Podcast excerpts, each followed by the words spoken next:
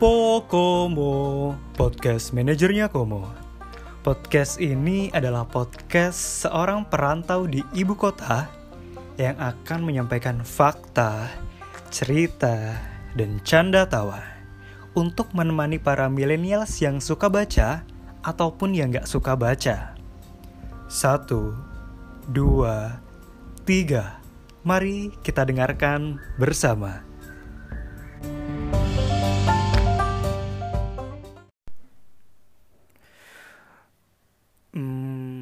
Main sama teman-teman udah. Jailin adek udah. Makan udah. Mau ngapain lagi ya? Hmm, ah, nonton TV aja ah. Mana ya? Kok malah berita? Kok nggak ada film kartun sih? Terus habis itu mama lewat. Terus marahin. Woi, nonton apa sih? Gonta ganti gonta ganti mulu. Kalau TV-nya rusak nggak mama benerin lagi loh. Iya. Memang TV di rumah itu udah berapa kali rusak ya? Dua kali rusak kali ya. Waktu dulu TV lama yang waktu gue masih kecil itu karena pertama kali rusak gue inget banget kesambar petir. Yang kedua ya itu perkara gonta ganti gonta ganti rebutan nggak pernah berhenti juga TV-nya dinyalain terus. Ya mungkin panas kali ya terus mati lah. Suka dimarahin sih sama mama tapi mau gimana lagi? Karena kalian juga ngalamin gak sih waktu kecil itu solusi kebosanan kita ketika kita udah melakukan aktivitas main lah sama temen sekolah main sepeda main layangan apalagi kalau bukan TV gitu. Makanya TV itu hampir bisa dibilang dari pagi sampai malam itu ya on terus gitu loh. Makanya gue jadi kepikiran nih bakal sharing tentang hal-hal yang berkaitan dengan TV kali ya. Oke ditemani dengan secangkir atau segelas ini secangkir kopi panas dari Jakarta di sela-sela istirahat work from home, Komo dari sini akan menemani waktu santai teman-teman atau mungkin teman-teman sekarang lagi kerja WFA atau kalau teman-teman juga udah selesai mengerjakan tugas-tugas WFA terus nggak ada kegiatan lain lagi ngaso ngaso istirahat nonton YouTube atau Netflixnya kita bakal mm, ngomongin yang ringan ringan-ringan aja. Kenapa gue tiba-tiba kepikiran kepikiran ngomongin tentang TV karena tadi gue adalah salah satu uh, kaum YouTube, YouTube oriented. Jadi waktu gue tadi nonton YouTube, tiba-tiba masa kalian pernah gak sih tiba-tiba di beranda YouTube kalian tuh muncul video yang kayak kayaknya gue nggak pernah nge-like atau nge-subscribe video-video yang berkaitan dengan video yang muncul tadi. Nah, gue juga di kasus gue yang muncul adalah videonya Afdal Yusman. Tahu nggak Afdal Yusman siapa? Ya Afdal Yusman itu salah satu pemeran di Gental Buana atau ini film apa namanya film naga-nagaan yang di Indosiar kalau teman-teman uh, teman-teman biasanya nyebutnya film naga-naga di Indosiar gitu hmm. tiba-tiba channelnya Afdal Yusman tuh muncul dan dia ngebahas tentang uh, film-filmnya dulu lah uh, drama-drama kolosalnya dulu sama teman-teman yang dia pemain-pemain yang lain juga.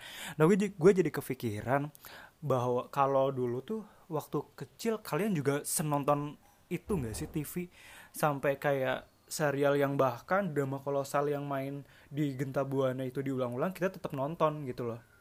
Karena mungkin ya mau gimana lagi gitu kan.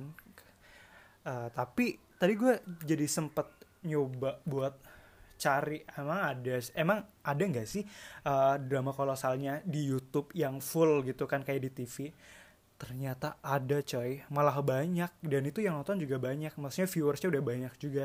Ternyata orang-orang tuh banyak yang mau flashback balik uh, tentang drama kolosal yang dulu ditayangin. Jadi di situ kayak komennya itu ah gue tonton dari awal sampai terakhir. Uh, jadi nostalgia lah atau apa gitu. Tapi gue jujur nggak kuat sih. Nggak tahu kenapa. Karena uh, mungkin udah beda ini kali ya apa namanya kok kalau dilihat-lihat ada yang aneh gitu loh tapi ya skip skip gitulah masih bisa ngomong-ngomong tentang drama kolosal sebenarnya drama kolosal itu muncul di masa-masa masa-masa di era kejayaan TV era kejayaan TV iya sih maksudnya di mana TV itu masih menjadi uh, salah satu media hiburan yang memang digandrungi pada saat itu. Gue masih inget banget bahkan event gue udah S udah masih SMA kelas 3 kelas 2 itu berarti berapa tahun yang lalu ya? Anjir gue tua banget. Sekarang 2020 berarti kuliah 3 tahun berarti empat tahun yang lalu ya lima tahun yang lalu lah. Bahkan gue setiap maksudnya kalau udah pulang sekolah pulang SMA masih nonton TV gitu loh. Bahkan bangsa Indonesian Idol terus juga sinetron-sinetron yang mamaku nonton gue masih ngikutin gitu. Karena ya tadi apalagi gue tinggal di desa gitu kan gak ada hiburan lain. Karena buka HP pun ya signalnya susah lah kasarnya gitu kan. Jadi masih oke okay. tapi jujur waktu udah mulai kuliah itulah momen di mana gue mulai meninggalkan TV meninggalkan mulai hijrah hi, gak hijrah mulai berpindah dari TV ke YouTube oriented sih. Ya, yang jelas gue cuma mau bilang kalau maksudnya waktu SMA juga mas gue masih nonton TV gitu. Nah, ada yang unik dari TV ini bahkan sampai sekarang kalau misalkan gue pas pulang kampung. Jadi, TV itu menjadi prosedur, prosedur yang harus dilalui. SOP ketika malam hari di keluarga gue. Jadi gini, misalkan ini kan uh, sore-sore udah mandi mandi terus habis itu sholat maghrib ada yang ke masjid kalau mama di rumah biasanya habis itu nah ini setelah sholat itu biasanya ada gue masih ngaji di guru ngajinya nah di situ pasti mama itu nyiapin makan nyiapin makan di dapur gitu kan di situ yang kayak bokap gue terus adik gue yang udah nggak ngaji itu pasti ya kumpul di ruang tamu dan udah bareng pasti TV nyala. Ketika makanan udah mateng, digelarlah tiker dan makanya di depan di depan TV. Itu makanya uh, bahkan kayak kita sebenarnya nggak fokus nonton TV tapi tetap aja TV-nya dinyalain gitu loh. Ya itulah makanya TV memang harus ada sih kalau di rumah itu karena kalau nggak ada TV kok kayaknya sepi gitu. Nah, bahkan kehidupan pertivian gue itu ada ketika gue belum pindah sama orang tua gue ke rumah tersendiri. Artinya masih ketika masih nyampur sama nenek pun kehidupan pertelevisian itu udah ada gitu. Jadi gue inget banget waktu gue kecil nenek nenekku itu ada TV yang 14 in gitu kan. Terus pasti SOP-nya ditaruh di ruang tengah gitu. Nggak ruang tengah sih depan gitu kan ruang tamu gitu kan ditaruh di situ. Kalau malam di situ buat kumpul semua anak-anaknya. Kan kalau di desa ya yang namanya anak-anak itu biasanya nggak terlalu jauh gitu. Paling rumahnya itu kanan kiri agak beda gang gitu doang karena kalau malam itu ngumpul lah. Jadi kayak mamaku nonton TV di situ budekku juga datang gitu. Kadang bahkan tetangga ikut nimbrung loh. Sam, uh, sedekat itu kalau hubungan di desa itu. Gue inget banget uh, ada momen-momen yang nggak bisa gue lupain. Kalian pernah kalian pasti punya momen-momen ingatan kalian saat waktu masih kecil yang gak bisa dilupain tapi ingatan itu tuh nggak full gitu gak sih kadang cuma ingetnya sepotong-sepotong aja nah kalau masalah TV ini yang gue inget adalah pembagian tempat ketika nonton TV. Jadi TV di tengah-tengah gitu kan. nah di depannya itu itu udah pasti ada kayak semacam karpet gitu itu bude gue udah pasti di situ udah pasti yang jelas sama anak-anaknya. Jadi anak-anaknya juga ikut dua atau tigaan. Uh, uh, sepupu gue itu ikut uh, goleran. Goleran itu tiduran tiduran gitu. Udah barang pasti nenek gue bawain bantal buat semua cucu-cucunya gitu. Jadi udah disediain bantal di situ juga.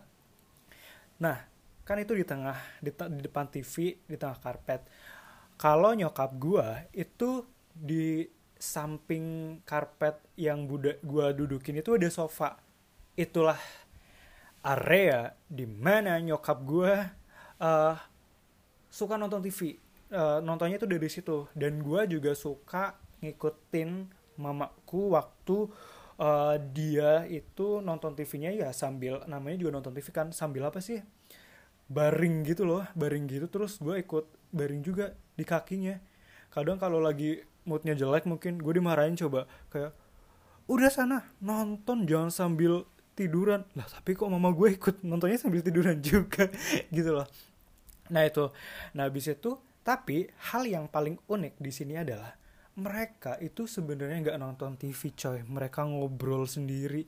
Jadi tak nggak tahu aku itu waktu itu gue masih kecil banget kan. Jadi mereka kayak ngobrol sendiri asik gitu. Ya udah TV-nya nyala. Nah tapi TV waktu itu acaranya gue masih uh, sedikit-sedikit ingat. Salah satunya adalah uh, film kolosal film kolosal. Bahkan gue masih ingat banget uh, jadwal antar jadwal setiap harinya film kolosal itu.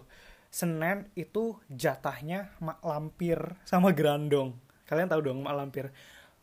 Uh, Selasa itu uh, kalau salah apa Nyi Roro Kidul eh enggak. Selasa itu dendam nyipelet dendam nyipelet kalau kalian pernah denger Rabu baru Nyi Roro Kidul Kamisnya baru Angling Dharma. Angling Dharma sama naganya kalian pasti inget kan? Nah abis itu uh, kan itu Senin sampai Kamis Jumat Sabtu minggunya nggak tahu udah gue lupa. Yang jelas Senin sampai Kamis itu udah ada part-partnya masing-masing. Dan itu kayak setiap malam gitu loh. Kayak sinetron gitu nah yang gue inget itu gue jelas nggak tahu dong jalan ceritanya kayak apa. Yang jelas yang gue tahu Mak Lampir itu punya anak namanya Grandong. Dendam nyipelet itu yang jelas yang jadi nyipeletnya itu awalnya nggak cantik terus dia punya ilmu terus jadi cantik. Nyiroro Kidul itu yang gue tahu dia tuh tinggalnya di laut sama Angling Dharma tuh yang jelas openingnya tuh dia naik naga. Nah gitu. Nah gak berhenti sampai di situ kalau misalkan kan kita uh, punya teman sepermainan gitu kan geng-geng anak-anak kecil gitu. Nah kalau habis nonton itu malam-malam besoknya ketika gua main bersama teman-teman gua itu pasti lo tau nggak coy? Cosplay. Cosplay dengan kostum seadanya untuk menjadi tatanan kerajaan Angling Dharma. itu cringe banget sih. Tapi bahkan uh, antara sadar gak sadar di pertemanan anak kecil-kecil juga udah terbagi menjadi beberapa kasta. Contohnya gini, uh, kalau kan misalkan kita main itu ada bersepuluh gitu kan, itu tuh orang-orang teman-teman gue sebenarnya nggak teman-teman juga sih masih saudara kanan kiri depan belakang itu sebenarnya kalau di desa itu masih ada masih jadi masih kerabat gitu masih sangkut pautan antara itu entah neneknya yang kakak ade atau gimana gitu kan. Jadi misalkan kita bersepuluh atau berlima belas gitu pasti ada beberapa orang yang dia tuh kayak mendominasi banget gitu. Jadi kayak kalau di organisasi mungkin dia pengurus gengnya itu gitu kan. Terus ada orang-orang yang sukanya dibully gitu kan.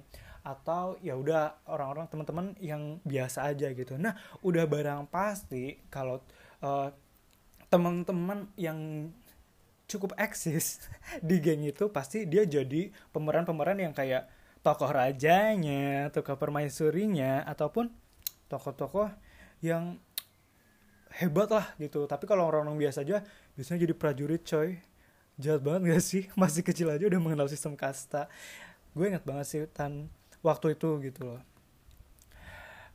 ya itulah kehidupan anak kecil tapi balik lagi ke TV kalian ingat gak sih kalau sebenarnya event TV zaman dulu itu udah mengenal genre kayak yang tadi gue bilang uh, kolosal yang Angling Dharma, Mak Lampir dan sebagainya. Terus ada juga genre Bollywood gitu kan. Uh, Bollywood, Bollywood itu inilah apa namanya? India. Syahrukh Khan gitu-gitu itu Bollywood. Uh, terus ada juga sinetron tapi nggak tapi nggak bersambung bersambung tapi ceritanya nggak nyambung gimana tuh contohnya kayak misalkan Jini oh Jini tahu kan pasti Jini oh oh Jini Abis itu ada juga drakor. Nah mungkin drakor itu ultimate banget ya akhir-akhir ini. Tapi gue punya pengalaman juga sih dulu waktu kapan pertama kalinya gue nonton drakor di TV. Gitu. Mungkin nanti ya dikit-dikit uh, mengingat apa aja sih tontonan yang pertama kita tonton di zaman dahulu kala. Gitu. Nah ternyata uh, biar pinter dikit ada info yang masuk. TV itu udah ada dari tahun 1920-an tahun 1920-an tapi dulu itu pertama kali itu TV itu dipancarinya lewat gelombang radio. Uh, kasarnya bisa sam, uh, di frekuensi berapa itu untuk radio, tapi frekuensi yang lebih tinggi itu untuk TV gitu loh. Kemudian baru di tahun 2000-an itu mulai nggak pakai gelombang radio tapi pakai uh, analog. Terus sampai sekarang-sekarang baru pakai digital. Gitu.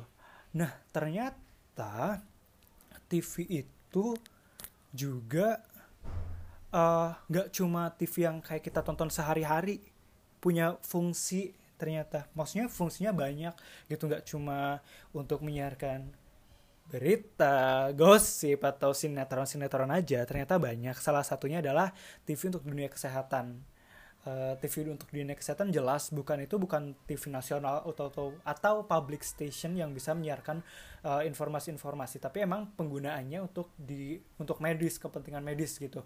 Nah TV yang kita lihat untuk hiburan itu namanya TV penyiaran. Nah itu TV yang uh, kita tahu sehari-hari gitu. Nah kalau kalian masih inget atau kalian emang nggak ngalamin ya karena emang di desa gua aja jenis TV itu ada dua.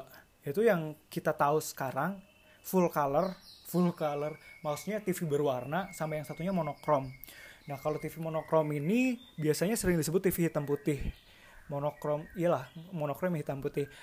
Kalau kalian pernah lihat kalau yang kalian yang pernah ngalamin jelasnya itu jujur gue nggak nyaman nontonnya coy. Bingung coy.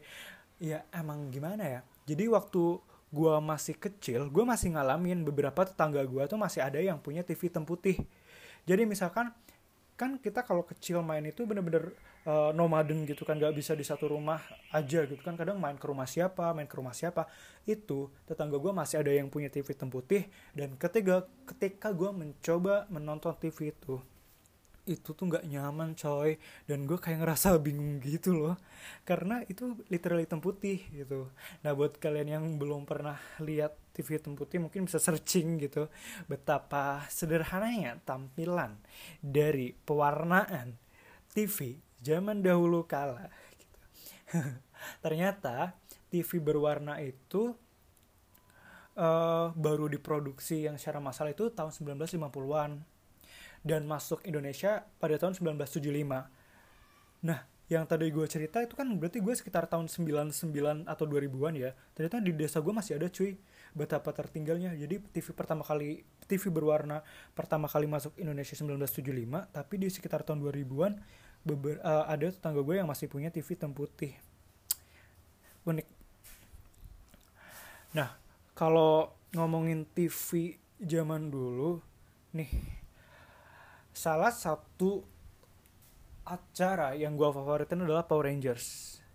Jadi dulu yang kan tadi gue bilang gue masih tinggal sama nenek gue itu setiap sore kayaknya bener deh sore selain hari minggu Rangers itu juga ada, ada waktunya ditayangin sore hari karena gue inget banget ketika gue beres mandi mandi sore abis itu tuh pasti temen-temen gue nyamperin gue buat nonton Rangers bareng gitu Power Rangers.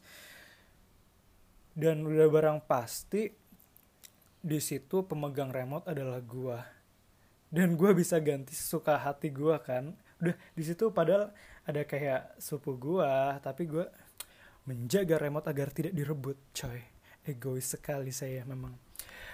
Nah uh, itu adalah momen-momen ya gak salah satu momen yang gue paling ingat banget sih. Jadi kumpul sore hari di rumah nenek gue nonton Power Rangers atau nonton ini uh, si Unyil. Gue masih ingat. Bahkan si Unyil itu masih ada pada saat itu. Meskipun gue nggak spesifik tahu maksudnya ceritanya tuh kayak apa gitu. Yang jelas yang gue tahu ada boneka gerak gitu aja.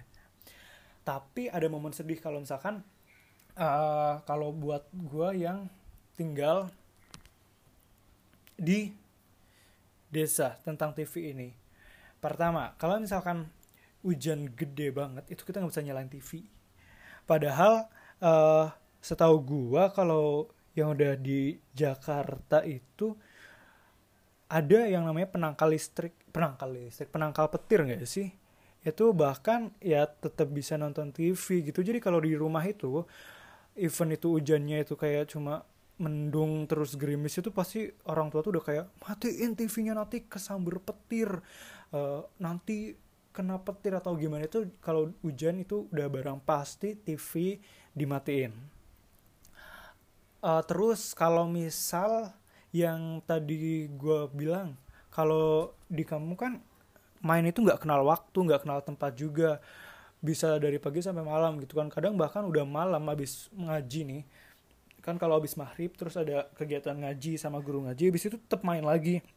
Itu kadang kadang kita bisa main ke rumahnya siapa gitu. Misalkan temen gue nah eh, nggak uh, semua orang tua itu bisa mensupport an, uh, teman-teman anaknya untuk main ke rumahnya gitu. Kadang misalkan mau nonton TV di rumahnya si X ternyata orang tuanya tuh nggak boleh coba. Kadang kan karena kadang misal lagi musim hujan nih yang namanya anak-anak kan kakinya kadang kotor kan. Itu kadang dimarahin itu tuh marahnya bener-bener yang kayak bener-bener itu kakinya kotor uh, itu kakinya kotor kalau mau main dibersihin dulu gitu. Ya maksudnya di usia gue yang sekarang gue sadar mah gue tahu kalau misalkan ya itu emang mungkin kotor bakal uh, susah ngebersihinnya atau gimana gitu kan. Tapi balik lagi kadang malah gue yang dimarahin sama emak gue.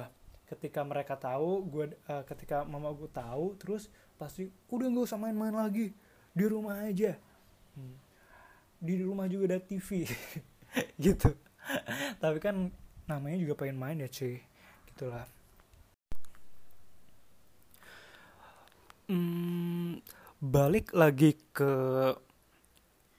cerita drama-drama kalau yang gue singgung di awal tadi uh, Afdal Yusman dan kawan-kawannya sadar nggak sadar ternyata kol drama kolosal ini berkembang dari awalnya yang tadi Mak Lampir dan kawan-kawan, Anglin Dharma dan kawan-kawan, abis itu kalian ingat gak ada momen di mana uh, production house-nya Genta Buana itu menerbit menerbitkan uh, bikin serial yang namanya Suratan Ilahi.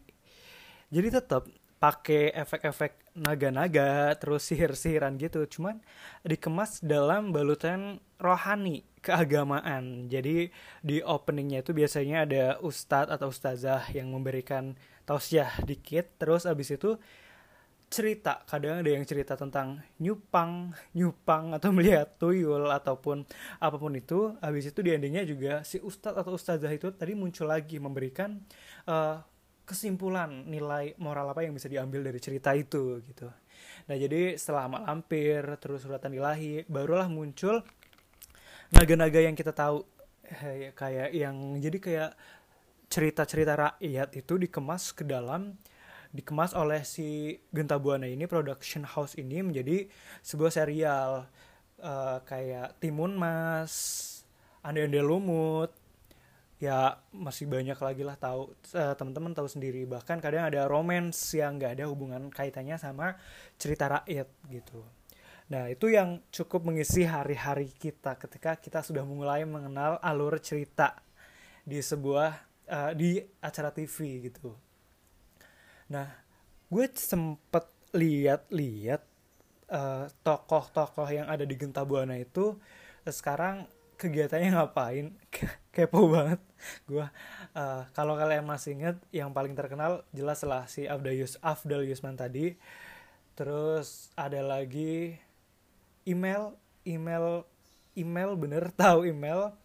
Terus Temira Harjo eh Temira Rahadi Temira Hadi Raharjo mah wali kelas gue wali kelas SMA gue Temira Hadi terus habis itu ada yang namanya Penti Alenta uh, Rainer Gimanopo wah itu dia.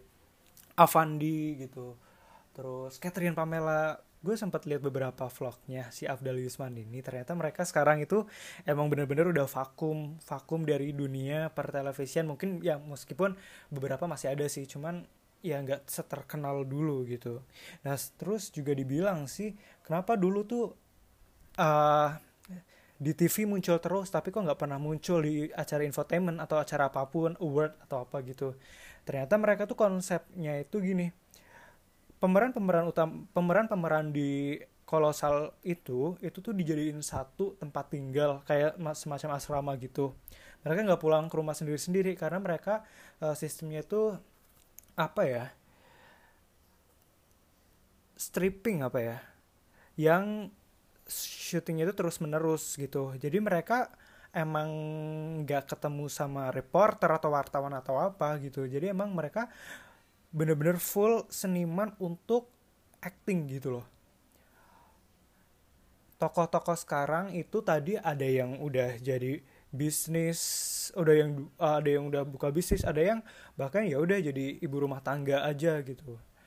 Nah itu kalau kolosal nih. Kalau Bollywood kalau Bollywood itu dulu gue jujur nggak tahu sih waktu gue masih kecil itu nggak tahu uh, maksudnya alur ceritanya kayak apa. Yang gue tahu cuma ada tiga film Bollywood di dunia ini yaitu Kuch Kuch Hutahe uh, Mohabatin sama satunya itu uh, Kabigushi Kabigum. Kabigushi Kabigum. Kabigushi Kabigum. Nggak tahu bacanya gimana. Abis itu udah tiga, tiga itu aja yang gue tahu. Bahkan waktu gue kecil uh, yang gue tahu tiga cerita itu tuh satu. Karena yang main tuh ya Syahrukan gitu loh. Ternyata gue nonton lagi dan gue nontonnya tuh waktu itu kalau nggak salah udah SMA deh itu gue baru tahu ternyata tiga film itu tuh adalah film yang berbeda gitu. Emang tokohnya itu si Syahrukannya udah terus tapi ternyata emang ceritanya beda-beda gitu. Dan Bollywood uh, film Bollywood ini muncul lagi akhir-akhir ini di tengah-tengah WFA ini setelah ada salah satu orang youtuber uh, video cover juga yang buat remake parodi lebih uh, lebih spesifiknya parodi. Uh, salah satu music video dari film di Mohabaten yaitu lagu Sony Sony. Kalau kalian belum lihat cek. Sony Sony parodi Indonesia. Itu cukup niat banget sih. Bener-bener angle pengambilan gambarnya terus juga kayak mereka masal gitu nggak cuma ngedance India beberapa orang doang gitu angle pengambilan gambarnya bahkan kostumnya juga gitu. Dan ada behind the scene-nya dan itu emang bener-bener sa uh, satu scene per scene itu diambil dengan secara detail gitu. Niat banget. Viewersnya juga udah tinggi makanya beberapa teman gue pasti tanya juga pas WFH ini ketika mereka udah kayak beres nonton drama Korea akhirnya mereka nonton India lagi coba. Gue belum nyoba sih. Mungkin di sini gue bakal nonton Muhabbatin Uh, terus yang tadi gue sempet singgung di awal sinetron serial yang ada terus tapi ceritanya nggak nyambung. Contohnya yang paling terkenal salah satunya adalah Jini Oh Jini Jini Oh Jini ini emang bisa membangun imajinasi anak kecil banget sih. Maksudnya lu bayangin aja coy kerang kerang itu bisa ditinggali oleh seorang jin yang jin perempuan yang bisa mengabulkan permintaan tuannya gitu. Gue cukup berandai-andai pada saat itu pengen beli kerang Jini Oh Jini karena karena uh, kan dulu tuh misalkan ke pasar gitu kan ada kerang yang bisa apa sih namanya kerang yang ngebuka gitu. Gue berandai-andai bahwa di setiap kerang itu ada jinnya coy. Gak rasional banget gak sih? Nah tapi itulah namanya juga anak kecil kan. Nah momen paling gue suka di Jin Jin itu ya jelas ketika kerang itu ngebuka terus muncul lah jininya itu Terus juga gue sempat berandai-andai juga. Jadi salah satu kemampuan yang dimiliki jin ini adalah mengeluarkan air atau minuman dari jari telunjuknya. Jadi kita jadi kayak bikin antara jari tengah, jari telunjuk sama jempol itu bikin pos kayak pistol, terus arahin aja ke gelas. Ketika si bagusnya meminta butuh minuman apa buat tamunya, dia cukup mengacungkan jarinya coy dan keluar airnya. Bukan lagi imajinasi. Bikin imajinasi anak kecil jadi ah, berandai-andai yang enggak enggak gitu loh. Berandai-andai kalau misalkan gue aus ya gue tinggal mengacungkan jari gue ke mulut gue keluar air gitu. Harapan fun. Selain Jin Ho Jini ada juga Jin dan Jun. Jin dan Jun ini uh, si Jin Om Jin dan si Jun. Kalian tau lah ada juga Tuyul dan Bayul nah Tuyul dan Bayul ini sebenarnya ada dua versi. Bukan versi sih emang beda. Tuyul dan Bayul yang klasik kalian tau lah yang di TPI kalau dulu nggak salah namanya. Ada Tuyul Millennium yang di SCTV nah gue sih jujur lebih prefer ke Tuyul dan Bayul sih karena uh, Tuyul Millennium itu yang di SCTV itu pemerannya Dos Mini dan ya uh, semacam follower aja dari original Toyol dan Bayul ini gitu. Ada yang terakhir ada Putri Duyung coy. Putri Duyung. Uh, jadi Putri Duyung ini akhir-akhir ini gue suka ngedengerin opening sama closingnya. Uh, opening sama closingnya sama aja sih. Maksudnya lagu opening atau closingnya ini ternyata cukup bisa mengantarkan gue tidur. Tahu kan lagunya yang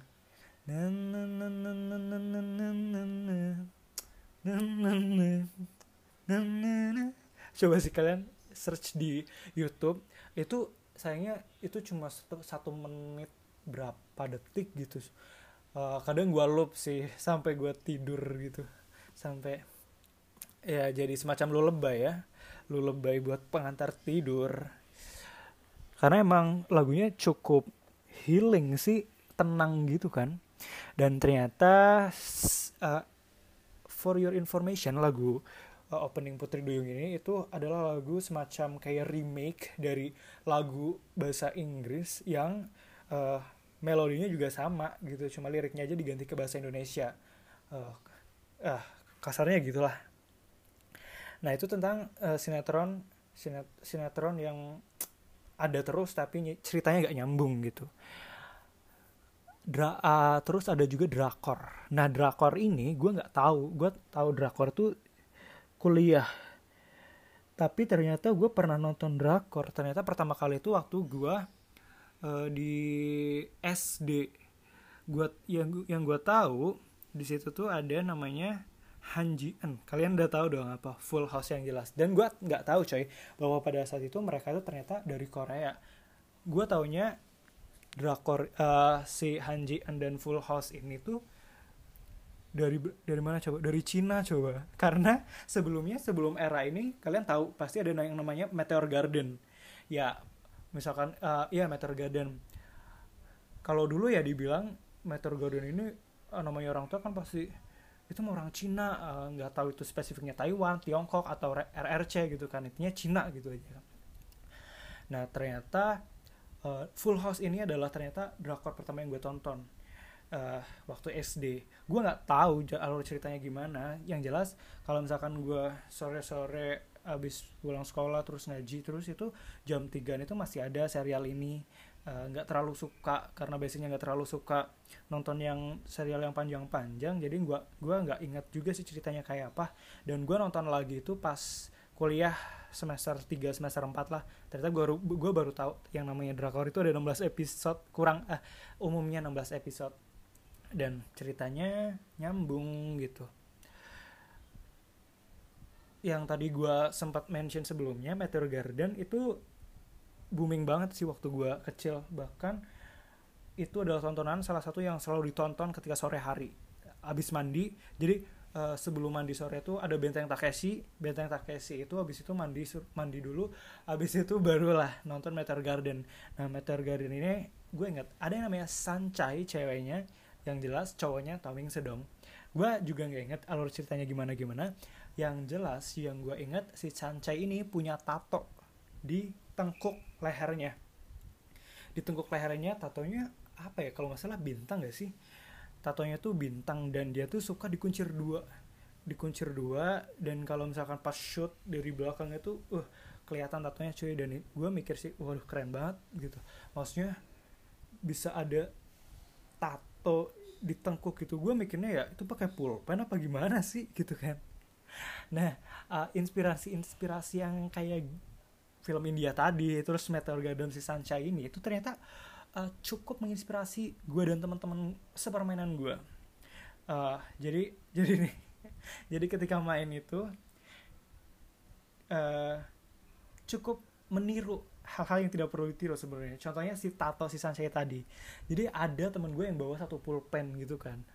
Terus dia minta tolong ke temennya cuy buat digambarin bintang di lehernya itu sebenarnya kalau sekarang kan kita bisa bilang kan kayak itu bahaya nggak baik gitu kan. Misalkan atau bakal uh, memicu skin cancer atau apa. Tapi yang jelas waktu itu nggak mikir sampai ke situ. Yang jelas pengen ditengkuk ada tato bintang gitu kan. Nah ternyata nggak cuma satu orang doang yang melakukan itu.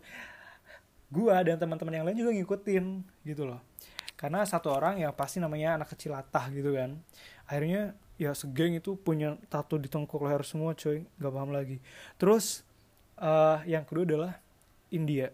Ketika adegan India joget itu pasti mereka bawa selendang dong. Dan lu tahu nggak sih kalau teman-teman yang cewek itu bela-belain pinjem kerudung emaknya buat dijadiin selendang gitu. Udah barang pasti sih nggak tahu kalau misalkan dia bawa pulang terus selendangnya kotor dimarahin lah pasti ya kan nah kreativitas kreativitas itu ternyata muncul dari ide-ide nonton uh, acara-acara TV atau serial-serial TV yang hmm, kok kayaknya gak cocok lagi ditonton sekarang gitu. Karena bahkan kita juga udah jarang nonton TV emang sih uh, nggak mungkin lah uh, maksudnya untuk sekarang kayaknya udah nggak uh, relevan ya karena anak-anak sekarang bikin tato di tengkuk ataupun bawa selendang-selendangan karena habis nonton TV gitu. Mungkin kalau sekarang relate-nya lebih ke main squishy mungkin anak-anak ataupun uh, apa garaga melihara ular garaga panji di YouTube. Ya memang momen-momen itu bukan momen-momen yang uh, untuk diulang gak mau juga ke cringe anak-anak ke cringe kekrinjian anak-anak kecil itu tapi ya cukup uh, as a moment as a fun moment to remember.